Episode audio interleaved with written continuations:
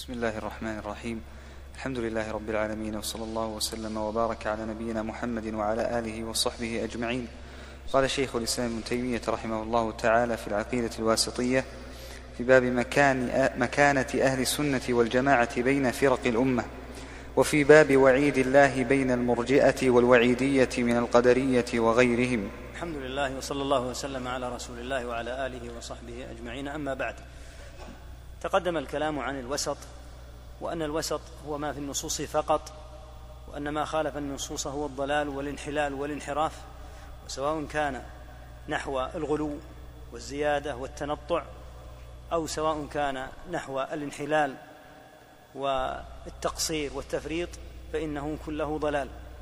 قال بعض السلف للشيطان محجتان لا يبالي بأيهما ركب العبد إفراط أو تفريط ما يهمه. أن يكون من الخوارج أو يكون من المرجئة المنحلين. لا يهمه هذا. المهم أن يزيغ عن السنة. وهذا أمر ينبغي ضبطه. فإن المدعين للوسط كثير في هذا الزمن. حتى إن بعض حملة الفجور ومذاهب الضلال المردية المبتكرة المستوردة من الشرق أو الغرب يسمون أنفسهم بالوسط. وكأن أهل الإسلام والملتزمين بالسنة هم أهل الانحلال وأهل الغلو والانحراف فينبغي ضبط هذا الأمر أن الوسط وما كان عليه رسول الله صلى الله عليه وسلم وأصحابه رضي الله عنهم وسلف الأمة وأن ما سواه هو الباطل الضلال المردود على صاحبه افراطا كان أو تفريطا. تقدم رحم عنه رحمه الله ما يتعلق بكون أهل السنة رحمهم الله وثبتنا على منهجهم وسط فيما يتعلق بالصفات. وهم ذكر بعد ذلك أنهم وسط في أفعال الله بين الجبرية والقدرية وغيرهم. يأتي الكلام بإذن الله عن القدر والجبرية طائفة ضالة. رأسهم الجهم بن صفوان وهو من والجبرية على نوعين. النوع الأول الجبرية الغلاه الذين لا يثبتون للفعل العبد فعلا أصلا وإنما يقولون هذه الأفعال أفعال الله عياذا بالله. وليس للعبد فعل نهائيا. وهذا يؤدي إلى الانحلال من الأحكام لأنه إذا لم يكن القاتل هو القاتل والسارق هو السارق والمصلي هو المصلي فعلى أي أساس تكون الأحكام؟ في الدنيا وفي الآخرة. فنفوا الفعل عن العبد ونسبوه إلى الرب وهذا أشد أنواع الجبر. النوع الثاني من الجبر جبر الأشعرية ونحوهم.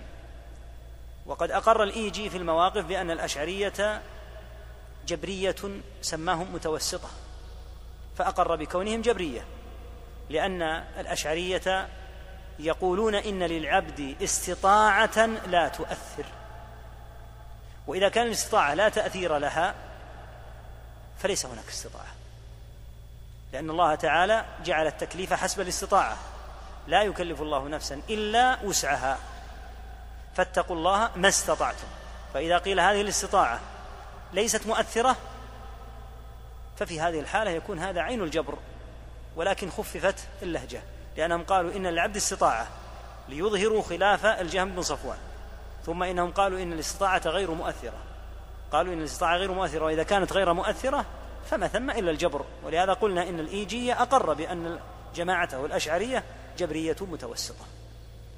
فهؤلاء ينفون الفعل عن العبد وينسبونه للرب أو يقولون إن له استطاعة لكنها غير مؤثرة. هذا معنى كونه جبرا. يزعمون أن العبد على هذا النحو. الصنف الثاني القدرية. القدرية أيضا على نوعين. النوع الأول القدرية الغلاه. وهم الذين أدركهم صغار أصحاب النبي صلى الله عليه وسلم لأنهم نشأوا في زمن صغار الصحابة رضي الله عنهم كابن عمر وواثله بن الأسقع وأنس بن مالك وابن عباس ونحوهم رضي الله عنهم. فخرجوا في زمنهم واكثرهم الصحابة لأن هؤلاء القوم يرون نفي جميع مراتب القدر فينفون عن الله العلم وينفون عنه المشيئة وينفون عنه الخلق للأفعال أفعال العباد وينفون عنه الكتابة. وهؤلاء لا شك في غلوهم. وقد صاح بهم السلف رضي الله عنهم وقدر الله أن يخرجوا في وقت كان فيه عدد من الصحابة رضي الله عنهم وأرضاهم فاضمحل هذا المذهب الخبيث. وقتل عليه من قتل كغيلان الدمشقي ومعبد الجهني. قتل على هذا المذهب الرديء. ومقتل غيلان كان بدعوة من عمر بن عبد العزيز رحمه الله. فإن عمر بن عبد العزيز كما روى الآجري في الشريعة استدعى غيلان الدمشقي وقرأ عليه بعض الآيات مدللا على بطلان مذهبه في الجب في القدر. فقال ما تقول يا غيلان؟ قال أقول كنت أعمى فبصرتني وميتا فأحييتني. يدعي أنه تاب. فقال عمر رضي الله عنه لما أدبر اللهم إن كان كاذبا فأذقه حر السلاح. يعني اجعله يقتل بالسيف. فلما مات عمر رضي الله عنه أظهر غيلان مذهبه الخبيث كما هي طريقة أهل البدع. لا يستريح الواحد منهم حتى يظهره. فوافق ذلك زمن خليفة لا يعبأ بهذه الأمور فلم يكترث بقول غيلان فصار غيلان يظهر مذهبه الباطل. ثم تولى بعده هشام بن عبد الملك فأرسل إلى غيلان وقال له ألم تكن واثقت عمر بن عبد العزيز على ألا تقول هذا المذهب؟ قال فالآن أتوب. قال لا أما الآن لا. يعني كذبك في التوبة في السابق هو مثل دعواك التوبة الآن. فأمر بقطع يديه ورجليه. يعني على سبيل التعزير له وقتل على هذه الحال. وهكذا معبد الجهني قتل فمذهب في غاية الخبث.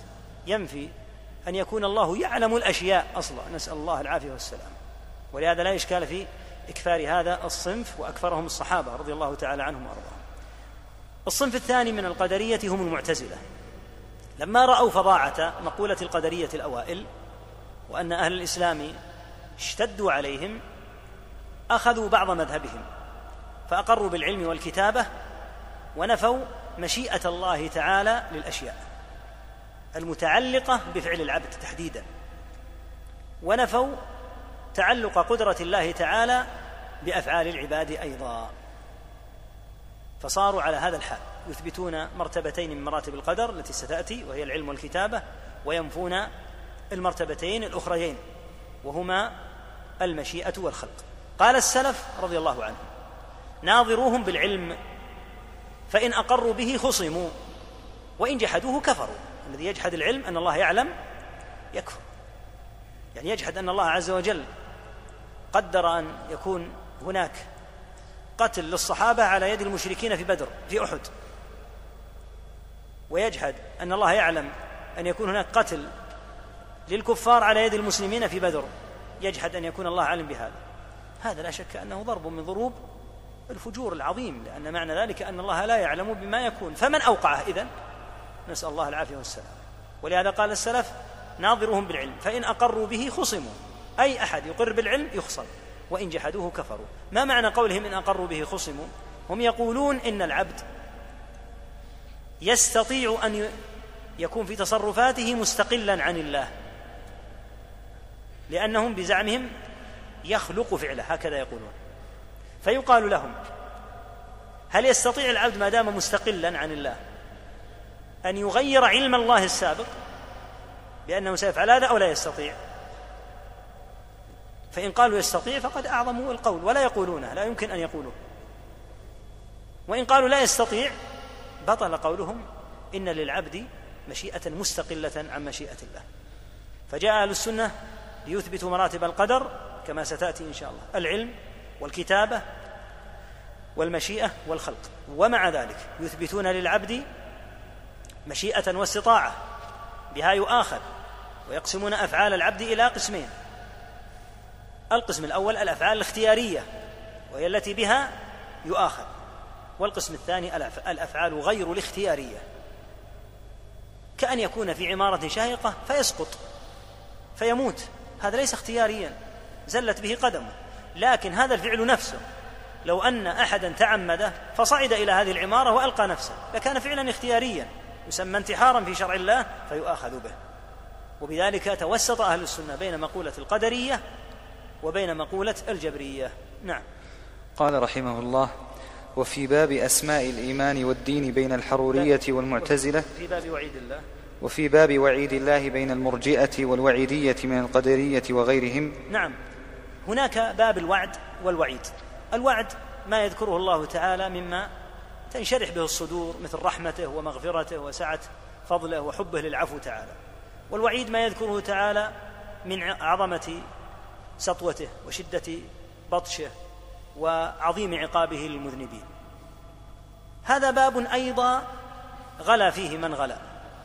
فالخوارج والمعتزلة غلوا في هذا الباب غلوا عظيما.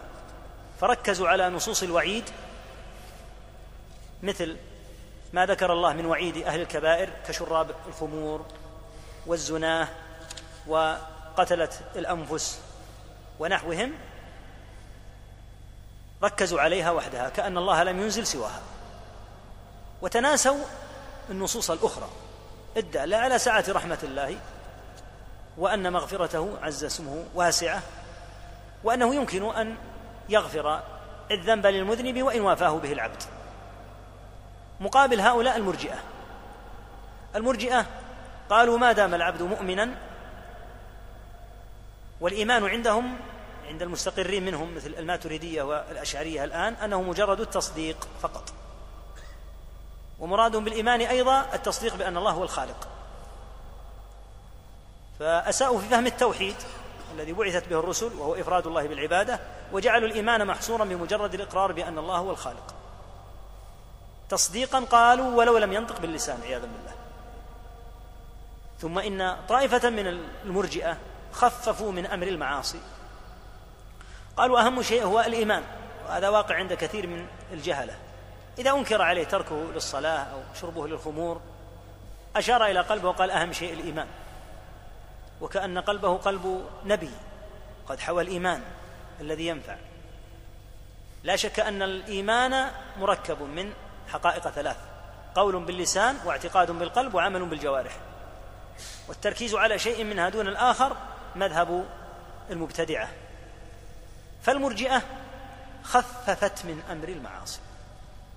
حتى قال شاعرهم قاتله الله فأكثر ما استطعت من المعاصي إذا كان القدوم على كريم. وهذا تهييج للناس بأن يفعلوا المعاصي. وهو خلاف ما جاءت به الرسل قطعا. حتى قالوا إنه لا يضر مع الإيمان معصية. الخوارج شددوا في أمر المعصية وكفروا بالكبيرة. بل الأزارقة ونحوهم كفروا حتى بالصغيرة. كفروا حتى بالصغائر. فالخوارج شددوا في أمر الذنوب. وهكذا تبعتهم المعتزلة. والمرجئة خففوا من أمر الذنوب. وجاء أهل السنة بالوسط الذي هو في النصوص. هذه النصوص الواردة في وعيد العصاة لا شك أنها حق. ولكن دلت النصوص الأخرى التي إذا جمعت إليها على أن العاصي من الموحدين وإن عذب وإن دخل النار فإنه لا يخلد فيها خلود الكفار. المعتزلة والخوارج قالوا إنه يخلد في النار خلود الكفار. والمرجئة قالوا إنه لا يصيبه ضير من هذه المعاصي ولا سيما الغلاة منهم. وإن كان بعض المرجئة كمرجئه أهل الكوفة مرجئة الفقهاء يقولون إن المعاصي تضر. فأضر هؤلاء بالناس أضرارا عظيما الخوارج قولهم يؤدي إلى ماذا؟ إلى قنوط العصاة. وإذا أصيب العاصي بالقنوط انقلب شيطانا رجيما. قال ما دام إن الرحمة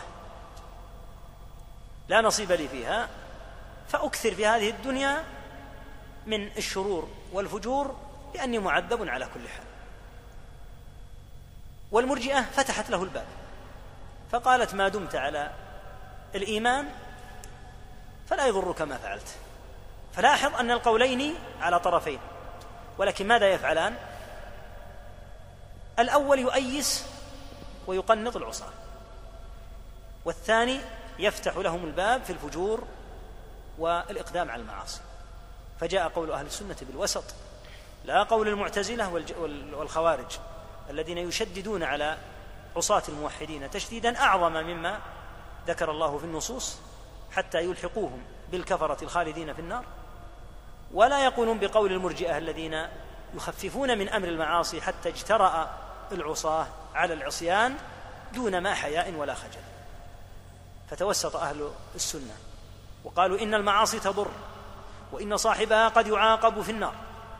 ويعاقب في العرصات في القيامة ويعاقب في قبره ولكن لا يخلد خلود الكفار وهذا هو الذي دلت عليه النصوص. نعم.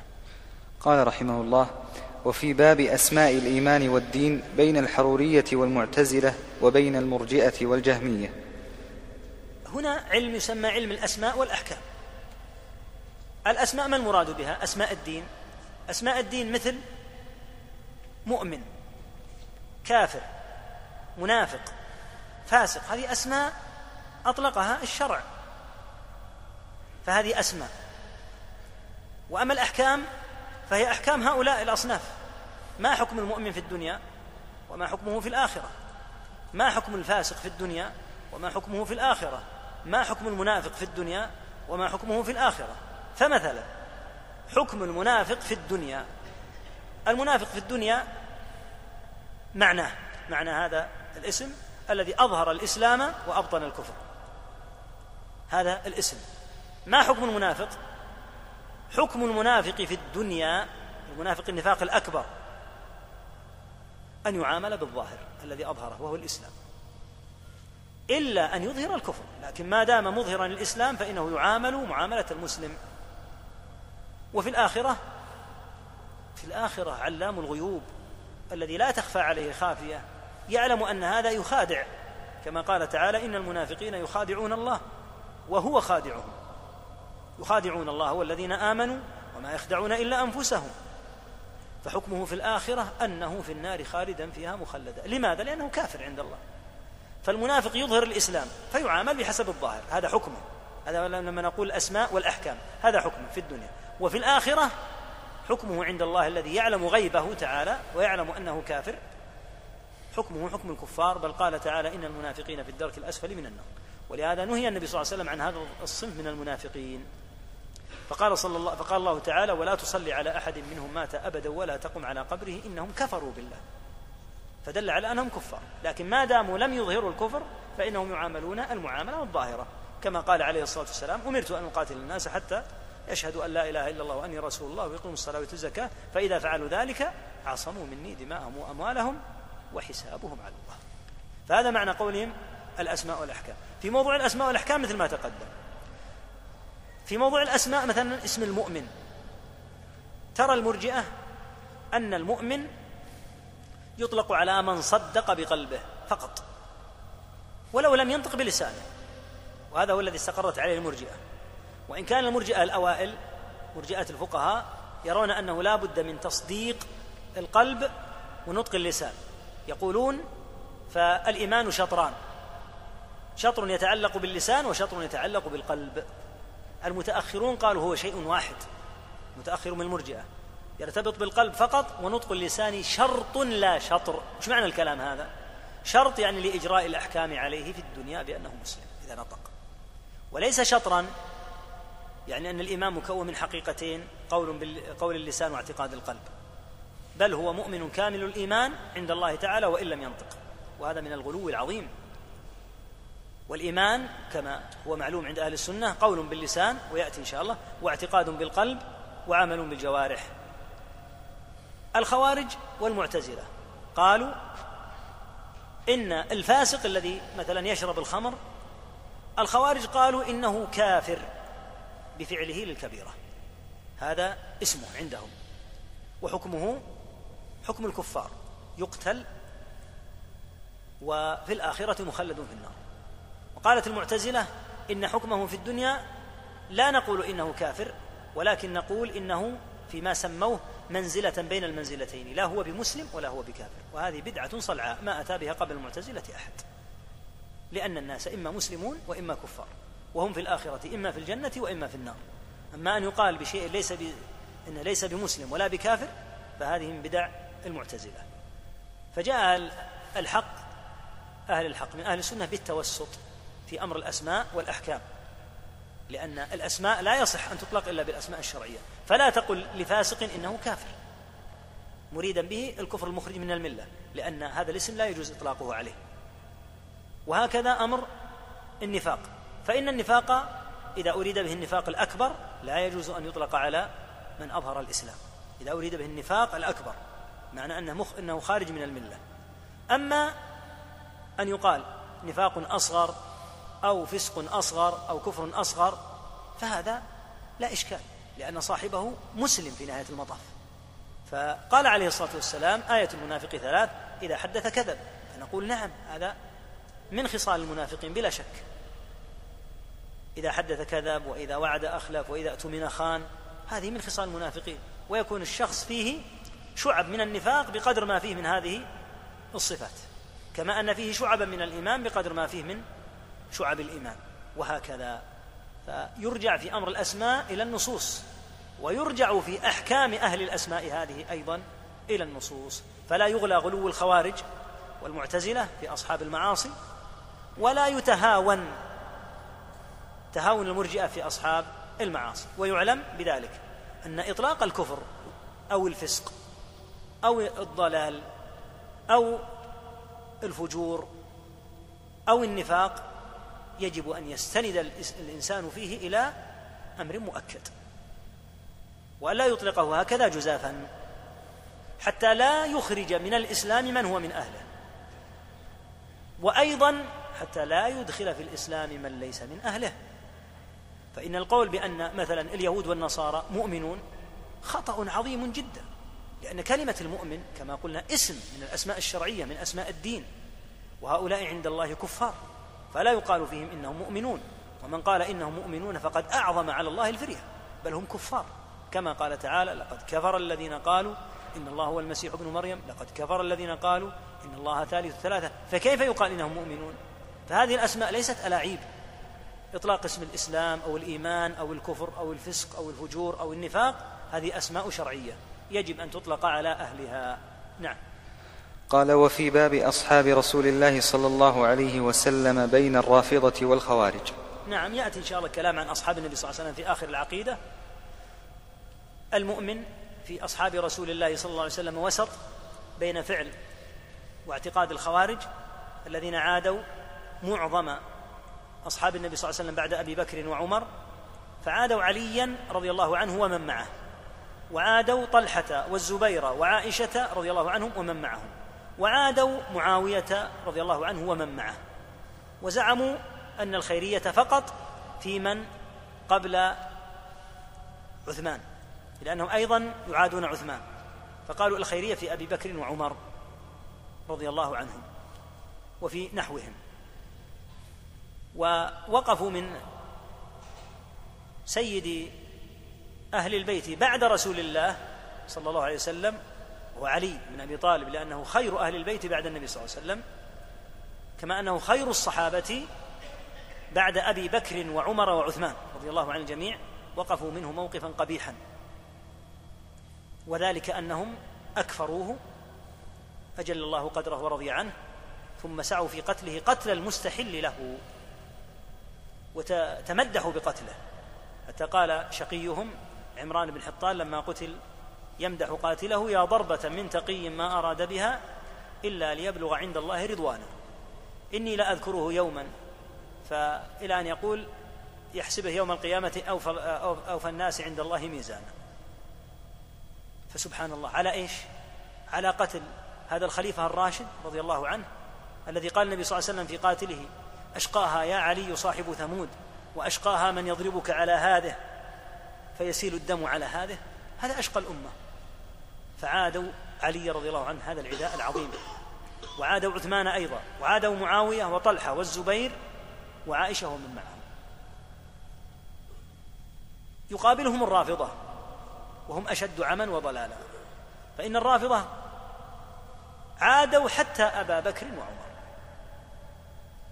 وجميع أصحاب النبي صلى الله عليه وسلم. بمن فيهم المتقدمون كأبي عبيدة وغيرهم ممن قتلوا قبل عثمان وقالوا إن الخيرية في خمسة أشخاص من الصحابة علي والحسن والحسين وعمار وسلمان وربما ذكروا المقداد أو أبا ذر رضي الله عنه أصحاب النبي صلى الله عليه وسلم أجمعين. وفي الوقت نفسه غلوا في آل بيت النبي صلى الله عليه وسلم غلوا منكرا. حتى إنهم إلى اليوم يصرفون لهم أنواع من العبادة التي لا تصرف إلا لله فيسجدون سجودا لما يظنون أنه قبور لهم وإن لم يكن قبرا الموجود في العراق ليس قبرا لعلي رضي الله عنه بلا شك لأنه دفن في دار الإمارة ولم يكونوا يجرون على دفن ذلك الوقت في المقابر العام في مقبرة الناس العامة لأن الخوارج كانت ستنبش جثمانه رضي الله عنه فدفن ولم يدفن مع الناس. واستمر الحال على هذا إلى أن مر ثلاثمائة سنة بعد موت علي مقتل علي رضي الله عنه فشاعت العراق شائعة أن هذا قبر علي. فتهافت هؤلاء الجهلة عليه يظنونه قبر علي وليس كذلك. ثم لو كان قبر علي بل لو كان قبر النبي صلى الله عليه وسلم لما جاز هذا الذي يعمل عنده من السجود له ودعائه والذبح عنده وصرف العبادة له بدعوى الحب. لآل بيت النبي صلى الله عليه وسلم. فمنهج أهل الحق من أهل السنة والجماعة ضد لغلو الرافضة في آل بيت النبي صلى الله عليه وسلم وضد لعداء الخوارج لعلي رضي الله عنه ونحوه من آل بيته وضد لغلو وباطل الخوارج غلوهم في عداء أصحاب النبي صلى الله عليه وسلم بل يتولى أهل الحق أهل السنة والجماعة يتولون الصحابة رضي الله عنهم جميعا من كانوا من أهل البيت ومن لم يكونوا من أهل البيت ممن صحبوا رسول الله صلى الله عليه وسلم كما يأتي إن شاء الله تعالى بيان قولهم. لكن المقصود بيان أن أهل السنة ضد لغلو الرافضة في جانب آل البيت وضد لجفائهم جفاء الخوارج في أصحاب النبي صلى الله عليه وسلم والجميع حوى الباطل سواء بغلوه أو تفريطه من الرافضة ومن الخوارج. نعم. قال رحمه الله فصل وقد دخل فيما ذكرناه من الإيمان بالله الإيمان بما أخبر الله به في كتابه وتواتر عن رسوله وأجمع عليه سلف الأمة من أنه سبحانه فوق سماواته على عرشه علي على خلقه وهو سبحانه معهم أينما كانوا يعلم ما هم عاملون كما جمع بين ذلك في قوله هو الذي خلق السماوات والأرض في ستة أيام ثم استوى على العرش يعلم ما يلج في الأرض وما يخرج منها وما ينزل من السماء وما يعرج فيها. وهو معكم أينما كنتم. والله بما تعملون بصير. نعم تقدم الكلام على علو الله سبحانه وتعالى وأن الأمر الذي دلت عليه النصوص قطعا أن الله في السماء سبحانه وتعالى والأدلة على هذا كثيرة جدا وعلى أنه فوق عباده تبارك وتعالى. والأدلة غاية غاية في الكثرة. ومع ذلك هو مع عباده سبحانه لا يخفى عليه سبحانه وبحمده ما هم عاملون. نعم. قال وليس معنى قوله وهو معكم أنه مختلط بالخلق فإن هذا لا توجبه اللغة وهو خلاف ما أجمع عليه سلف الأمة وخلاف ما فطر الله عليه الخلق بل القمر آية من آيات الله من أصغر مخلوقاته وهو موضوع في السماء وهو مع المسافر وغير المسافر أينما كان. نعم. لا يعني قوله تعالى وهو معكم أنه في الأرض معكم. إن هذا لا يقول به العاقل لما قد تقرر من كون الله تعالى في السماء وأن هذا أمر عرفته حتى الجارية لأن هذا أمر قد ربى المسلمون عليه صغارهم وكبارهم حتى الجواري التي قد يجهلن شيئا كثيرا يعلمن أن الله فوق خلقه. وأقر النبي صلى الله عليه وسلم الجارية على هذا لما قالت لما قالها أين الله؟ قالت في السماء. قال من أنا؟ قالت رسول الله. قال أعتقها فإنها مؤمنة. هذا أمر مفروغ منه أن الله تعالى في السماء ودل على كونه في السماء أدلة كثيرة ومنها أنه على عرشه والعرش كما تقدم فوق جميع المخ... جميع السماوات. ومع ذلك فالله تعالى مع خلقه لا يخفى عليه تبارك وتعالى ما هم عاملون. فكونه تبارك وتعالى في هذا العلو العظيم لا يعني أنه يعزب عنه أمر خلقه أو يغيب بل هو سبحانه على عرشه ويعلم ما العباد عاملون. ثم قال إن القمر يقول المسافر سرنا والقمر معنا. والإنسان إذا كان في البلد فإنه أيضا يرى القمر. يقول القمر معنا. فيقول هل يفهم أحد من قول القائل القمر معنا أنه ليس في الأعلى؟ القمر في الأعلى. ويصح أن تقول القمر معنا. فليس هناك ما يعني من قوله تبارك وتعالى وهو معكم أنه مختلط بخلقه كما تقول الحلولية من الصوفية وورثة الجهم بن صفوان إنه في كل مكان عياذا بالله من هذه القالة السوء. مقولة عظيمة جدا بل الله تعالى في السماء كما بينت النصوص ولا يخفى عليه سبحانه وتعالى أي موضع كان. نعم. قال وهو سبحانه فوق عرشه رقيب على خلقه مهيمن عليهم مطلع عليهم إلى غير ذلك من معاني ربوبيته. وكل هذا الكلام الذي ذكره الله من أنه فوق العرش وأنه معنا حق على حقيقته لا يحتاج إلى تحريف ولكن يصان عن الظنون الكاذبة مثل أن يظن أن ظاهر قول مثل أن يظن. مثل أن يظن أن ظاهر قوله في السماء أن السماء تقله أو تظله وهذا باطل بإجماع أهل العلم والإيمان فإن الله قد وسع كرسيه السماوات والأرض وهو الذي يمسك السماوات والأرض أن تزولا ويمسك السماء أن تقع على الأرض إلا بإذنه ومن آياته أن تقوم السماء والأرض بأمره. نعم إذا قلنا إن الله في السماء تقدم أن قوله تعالى امنتم من في السماء؟ يراد به عند أهل العلم من في السماء أي من في العلو سبحانه فيكون لفظ السماء المراد به العلو. أو أن يكون معنى في بمعنى على. كما في حديث ارحموا من في الأرض يرحمكم من في السماء. ارحموا من في الأرض في هنا بمعنى على أي من على الأرض. وليس المقصود الديدان التي داخل الأرض. معلوم هذا الأمر. من في الأرض هنا في هنا تأتي بمعنى على. وهكذا ما ذكر الله عن فرعون لأصلبنكم في جذوع النخل. يعني عليها لأن الذي يصلب يجعل على الجذع. لا يشق الجذع ويجعل فيه. فقوله آمنتم من في السماء أي على السماء سبحانه. فهو في العلو. عز اسمه لا إله إلا هو فهو فوق السماوات بائن من خلقه تبارك وتعالى غير مختلط أو ممتزج بهم نعم قال رحمه الله.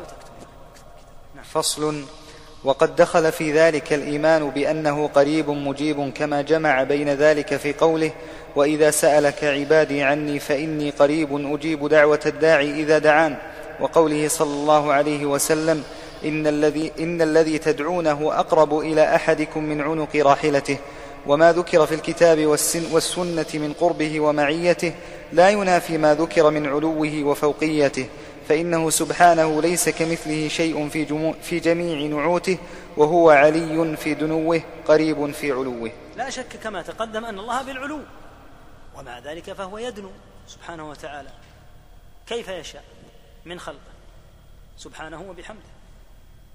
فلا يعني كونه في العلو أن ينفى أنه يدنو سبحانه وبحمده. ودنوه كما يليق به سبحانه. وما الأرض كلها حتى يستعجب إذا كان الحديث تقدم أن الأرض في يد الرحمن تعالى كالخردلة في يد أحدنا. فهو سبحانه يدنو كما يشاء مع كونه في العلو عز اسمه لا إله إلا هو. فكل لفظ ورد فالواجب إثباته. واعتقاد أن الله تعالى في ذلك ليس كغيره. الذي يوجد الخلل عند الإنسان هو القياس. قياس الرب سبحانه وتعالى على خلقه. ولهذا تجد بعض الناس يقول كيف يجتمع هذا وهذا؟ هو سبحانه وتعالى في العلو بلا شك كما تقدم. ثم إنه تبارك وتعالى يدنو كما يشاء سبحانه مع كونه في العلو عز وجل. فكونه في العلو لا إشكال فيه. فهو علي في دنوه سبحانه وتعالى قريب في علوه ولا ينافي هذا هذا. ليس كمثله شيء. نعم.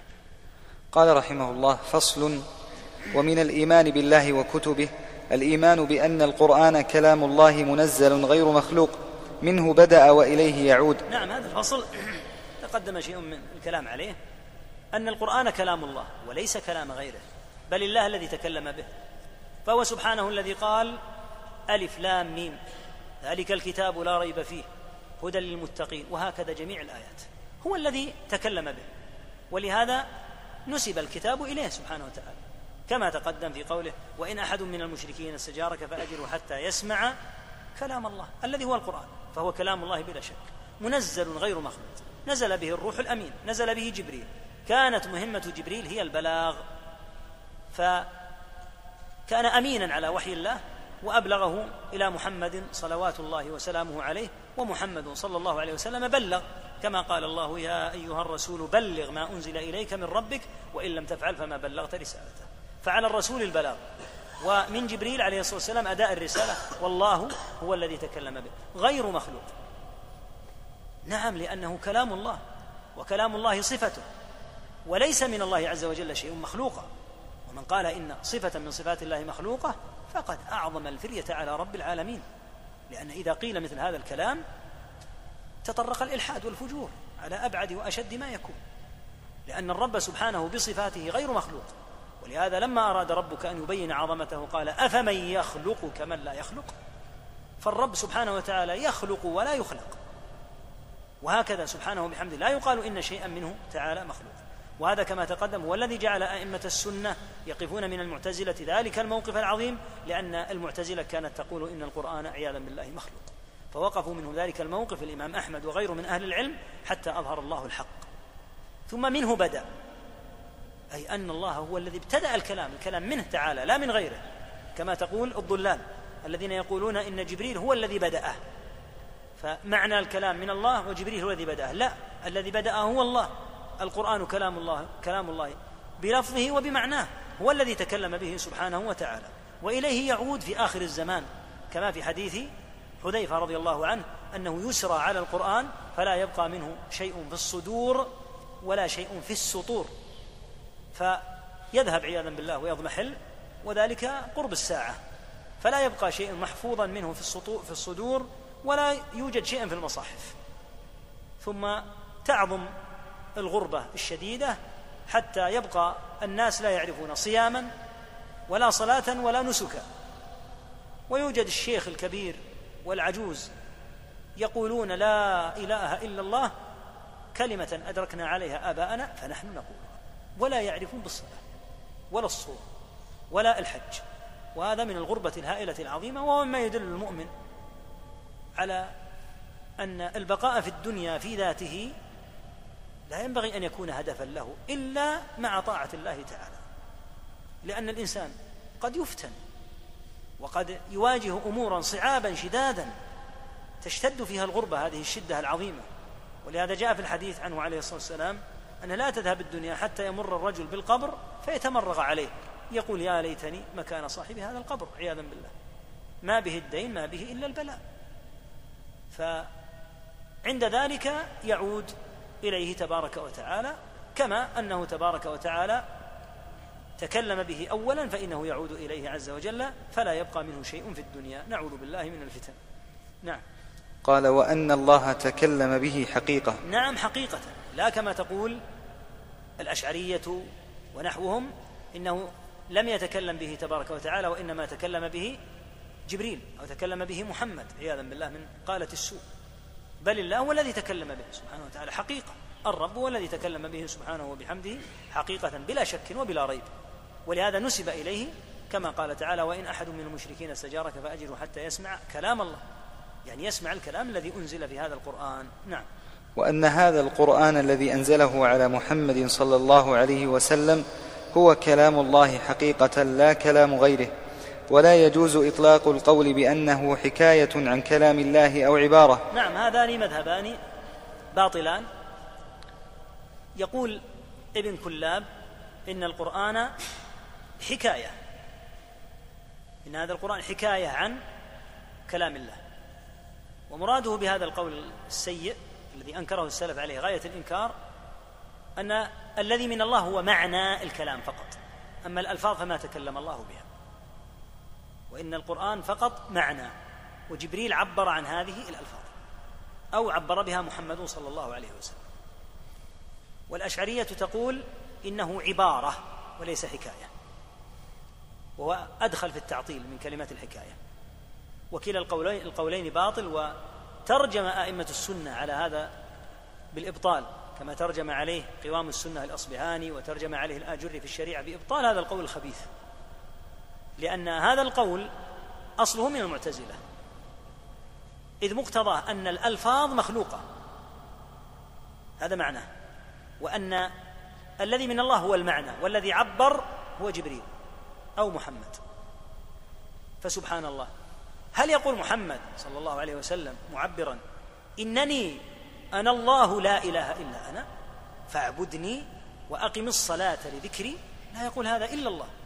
لا يمكن أن يقول هذا إلا الله سبحانه وتعالى. ولهذا قال أهل العلم كيف يقول محمد صلى الله عليه وسلم هذا؟ وينكر قول فرعون أنا ربكم؟ أيقول محمد إنني أنا الله؟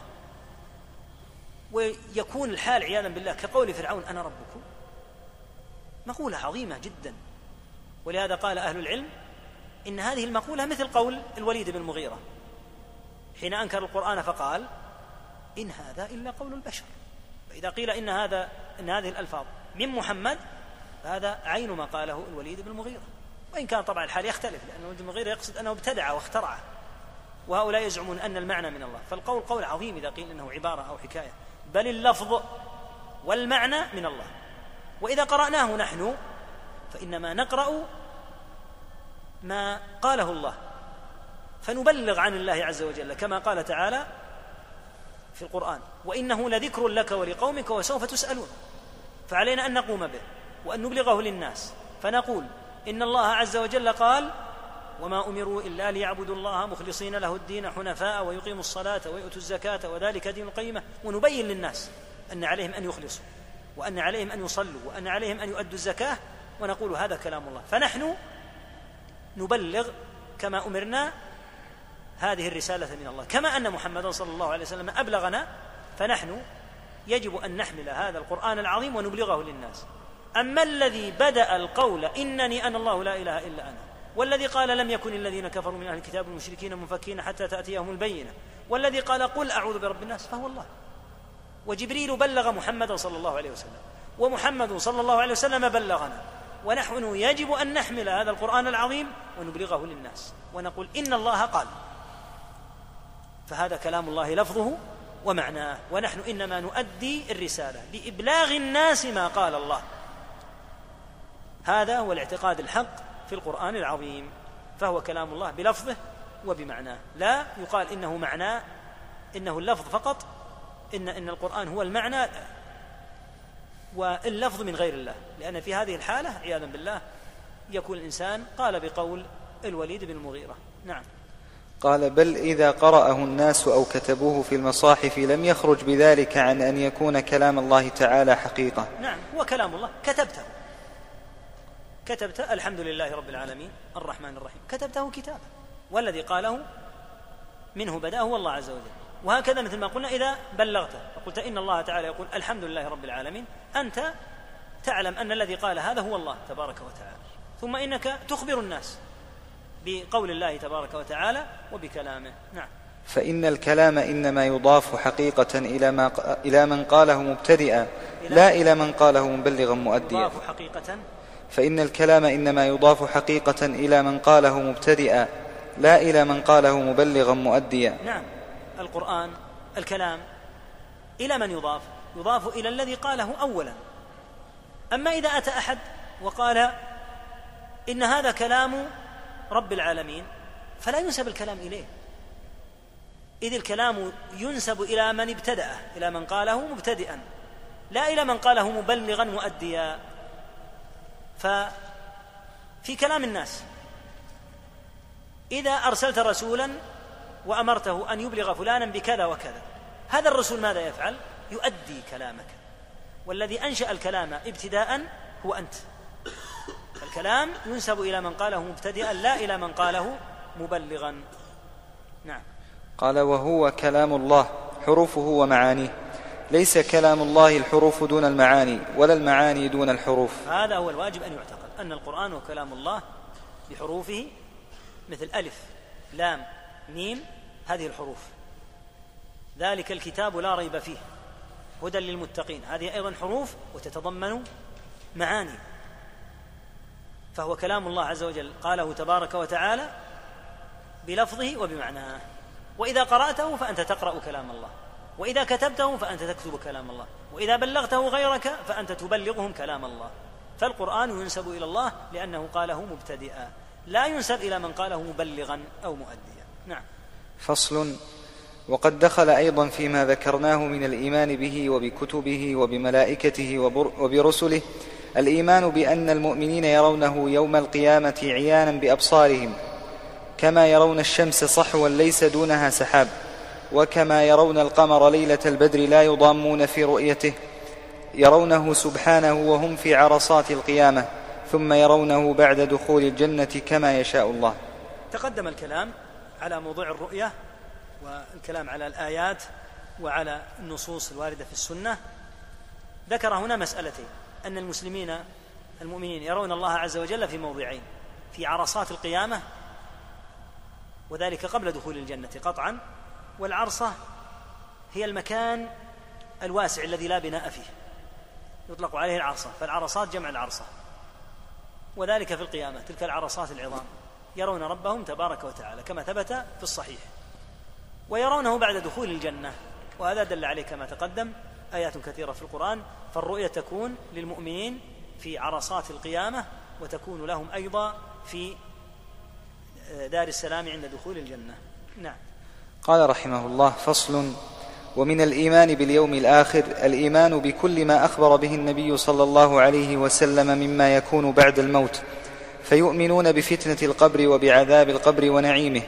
فأما الفتنة فإن الناس يفتنون في قبورهم. فيقال للرجل من ربك وما دينك ومن نبيك. فيثبت الله الذين آمنوا بالقول الثابت في الحياة الدنيا وفي الآخرة. فيقول المؤمن ربي الله والإسلام ديني ومحمد صلى الله عليه وسلم نبيي. وأما المرتاب فيقول ها ها لا أدري. سمعت الناس يقولون شيئا فقلته. فيضرب بمرزبة من حديد. فيصيح صيحة يسمعها كل شيء إلا الإنسان. ولو سمعها الإنسان لصعق. ثم بعد هذه الفتنة إما نعيم وإما عذاب. نعم. أن ذكر, تقول ذكر هنا ما يتعلق بالقبر. وبين أن الإيمان بما يكون في القبر هو من الإيمان باليوم الآخر. يعني أن المؤمن باليوم الآخر لا بد أن يؤمن بما يكون في القبر. فإن القبر هو أول منازل الآخرة. كما ثبت عنه عليه الصلاة والسلام في حديث عثمان رضي الله عنه. القبر أول منزلة منازل الآخرة. فإن نجا منه فما بعده أيسر وإن لم ينجو منه فما بعده شر منه. نسأل الله العافية والسلام. والذي يكون في القبر شيئان اثنان. الأمر الأول الفتنة وهذه للجميع. تفتن هذه الخلائق في قبورها. ومعنى الفتنة السؤال عن أمور ثلاثة. يسأل العبد عن ربه وعن دينه وعن نبيه صلى الله عليه وسلم. فأما المؤمن فيثبته الله. جعل الله وإياكم من الثابتين. من ثبت في الدنيا ثبت في في القبر. عند السؤال. وثبتت قدماه على الصراط. فجزاء الثبات على السنة والطاعة في الدنيا ثبات عند ذلك السؤال العظيم. وما إن هذا السؤال لا يكون لا يكون كسؤالي وسؤالك. سؤال عظيم هائل. من ملكين على هيئة مفزعة عظيمة هائلة. جاء في بعض الروايات أنهم يزجران أنهما يزجران العبد زجرا. من ربك؟ فلا يستطيع أن يجيب أي أحد إلا المثبت. ولهذا تلا النبي صلى الله عليه وسلم في حديث البراء عند هذه عند هذا الموضع تلا قوله تعالى يثبت الله الذين آمنوا بالقول الثابت في الحياة الدنيا وفي الآخرة. فلا يستطيع الجواب إلا من ثبت. من ربك؟ وما دينك؟ ومن نبيك. فأما المؤمن فيقول ربي الله. وديني الإسلام ونبيي محمد صلى الله عليه وسلم. في بعض الروايات أنه يسأل إذا سئل عن النبي صلى الله عليه وسلم فما علمك؟ كأنه والله أعلم يقال له من أين أتيت؟ وما دليلك على هذا؟ فيقول قرأت كتاب الله فآمنت به وصدقت. وهذا يدل على شرف التدليل وعلى شرف قراءة القرآن وأن العبد إذا كان أقرب إلى العلم كان أقرب إلى الثبات. إذا كان أقرب إلى العلم الذي يعمل به. قرأت كتاب الله فآمنت به وصدقت. أما المرتاب والمنافق فإنه لا يجيب. وإنما يقول الحال الذي كان عليه في الدنيا ويردد هذه هذه الكلمة التي تدل على الحيرة. عياذا بالله. ها ها لا أدري. مع أنه في الدنيا يقول أشهد أن لا إله إلا الله وأشهد أن محمدا رسول الله. قد يقولها نفاقا لكن لا يستطيع أن يقولها في الآخرة في القبر. سمعت الناس يقولون قولا فقلته وهذا يعني عدم الثبات. نسأل الله العافية والسلام. ويعني الزلل والزيغ والضياع بداية الأمر الثاني في القبر. الذي يكون قلنا في القبر هو الفتنة وهذه الجميع. الأمر الثاني النعيم أو العذاب. النعيم للمثبت الذي وفق للجواب السديد والعذاب لمن, لمن لم يوفق الجواب السديد. فالمؤمن يقول رب أقم الساعة لأنه يعلم أن ما في الآخرة خير له وقد أمن وعلم الراحة.